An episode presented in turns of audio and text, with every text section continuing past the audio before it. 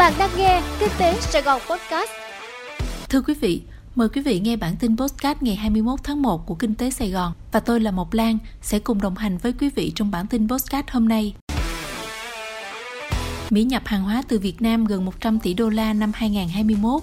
Thưa quý vị, theo số liệu thống kê mới nhất của Tổng cục Hải quan, trong năm 2021, Mỹ tiếp tục dẫn đầu về nhập khẩu hàng hóa từ Việt Nam, kim ngạch đạt hơn 96 tỷ đô la, tăng gần 25% so với năm trước đó, chiếm hơn 28% tổng kim ngạch xuất khẩu của cả nước. Theo đó, trong năm qua, Mỹ đã tăng nhập khẩu nhiều mặt hàng có giá trị xuất khẩu lớn của Việt Nam như điện thoại các loại và linh kiện đạt giá trị gần 10 tỷ đô la, tăng hơn 10% so với năm trước đó. Mỹ cũng là nước dẫn đầu nhập khẩu máy vi tính, sản phẩm điện tử và linh kiện của Việt Nam, đạt gần 13 tỷ đô la, tăng gần 23% so với năm trước. Đáng chú ý, thị trường nước này đã tăng mạnh nhập khẩu máy móc, thiết bị, dụng cụ và các phụ tùng khác của Việt Nam với gần 18 tỷ đô la, tăng gần 46% so với năm trước đó.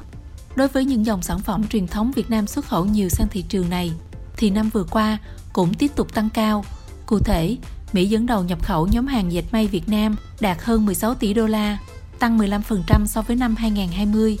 Hay Việt Nam đưa sản phẩm giày dép qua thị trường này trong năm vừa qua đạt hơn 7 tỷ đô la, tăng gần 18%. Trong năm qua, Mỹ cũng đã chi gần 9 tỷ đô la nhập khẩu gỗ và sản phẩm từ gỗ của Việt Nam, tăng hơn 22% so với năm 2020, trở thành nước chi nhiều tiền nhất cho nhập khẩu nhóm mặt hàng này từ Việt Nam. Lâm Đồng tạm dừng tiếp nhận giải quyết thủ tục phân lô tách thửa. Thưa quý vị, để công tác quản lý đất đai nói chung và việc tách thửa xây dựng nhà ở riêng lẻ nói riêng đảm bảo phù hợp quy định, ngày 20 tháng 1, Ủy ban Nhân dân tỉnh Lâm Đồng đã ban hành văn bản về việc tạm dừng việc tiếp nhận, xem xét, giải quyết các thủ tục liên quan đến việc phân lô, tách thửa đất, xây dựng nhà ở riêng lẻ tại nông thôn trên địa bàn toàn tỉnh.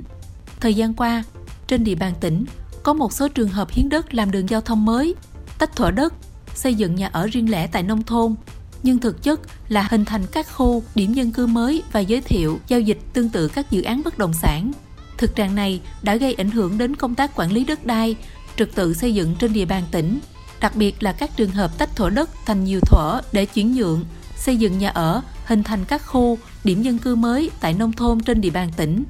Việc tạm dừng tiếp nhận, giải quyết các thủ tục liên quan đến tách thửa đất nói trên cho đến ngày 1 tháng 3, khi Nghị định số 02 trên 2022 quy định chi tiết thi hành một số điều của luật kinh doanh bất động sản năm 2014 có hiệu lực thi hành.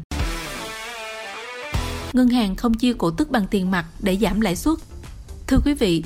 Thống đốc Ngân hàng Nhà nước vừa có chỉ thị số 01 về tổ chức thực hiện các nhiệm vụ trọng tâm của ngành ngân hàng trong năm 2022. Trong đó, một nội dung đáng chú ý là các ngân hàng tiếp tục không chia cổ tức bằng tiền mặt trong năm nay. Theo Ngân hàng Nhà nước, một trong những nhiệm vụ của các ngân hàng trong năm nay là phải giảm chi phí hoạt động, tiết giảm lợi nhuận, không chia cổ tức bằng tiền để dành nguồn lực, giảm thêm lãi suất cho vay, hỗ trợ người dân và doanh nghiệp. Từ năm 2020, Ngân hàng Nhà nước đã bắt đầu thắt chặt việc trả cổ tức tiền mặt, khuyến khích trả cổ tức cổ phiếu hoặc dùng nguồn lực để xử lý các khoản nợ xấu, trái phiếu VAMC, trừ các ngân hàng quốc doanh do yêu cầu từ kho bạc nhà nước và cơ chế tăng vốn riêng. Bên cạnh việc giảm chi phí để tập trung nguồn lực giảm lãi suất, Ngân hàng Nhà nước cũng chỉ đạo các nhà băng trong năm nay cũng ưu tiên hỗ trợ các doanh nghiệp vừa và nhỏ, doanh nghiệp thuộc các ngành, lĩnh vực chịu ảnh hưởng nặng nề bởi dịch Covid-19 và doanh nghiệp có hệ thống quản trị tốt, có khả năng phục hồi sản xuất, kinh doanh tốt. Quảng Nam hỗ trợ doanh nghiệp bán hàng online dịp Tết. Thưa quý vị,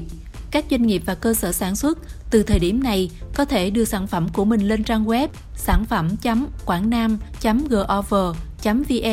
và ứng dụng Smart Quảng Nam để quảng bá và tiếp cận người tiêu dùng.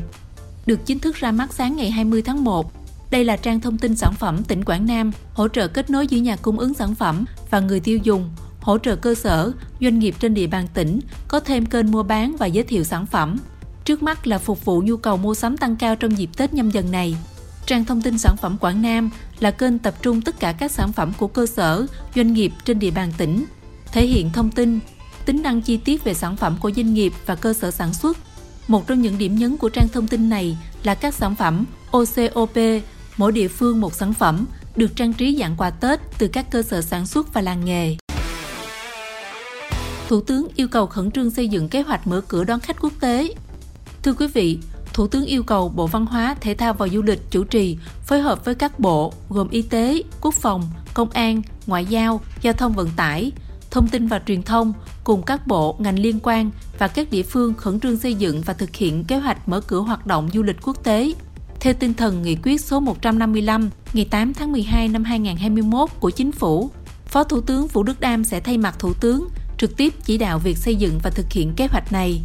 Bộ Văn hóa, Thể thao và Du lịch tổ chức hội thảo với chuyên gia, các nhà khoa học, các nhà quản lý, các nhóm tác động để tạo sự đồng thuận, thống nhất về việc mở cửa. Thêm vào đó là đẩy mạnh thông tin, truyền thông về việc đảm bảo an toàn cho khách du lịch và thông điệp Việt Nam là điểm đến an toàn, xây dựng lộ trình cụ thể và thông báo công khai để các bên liên quan biết chủ động thực hiện.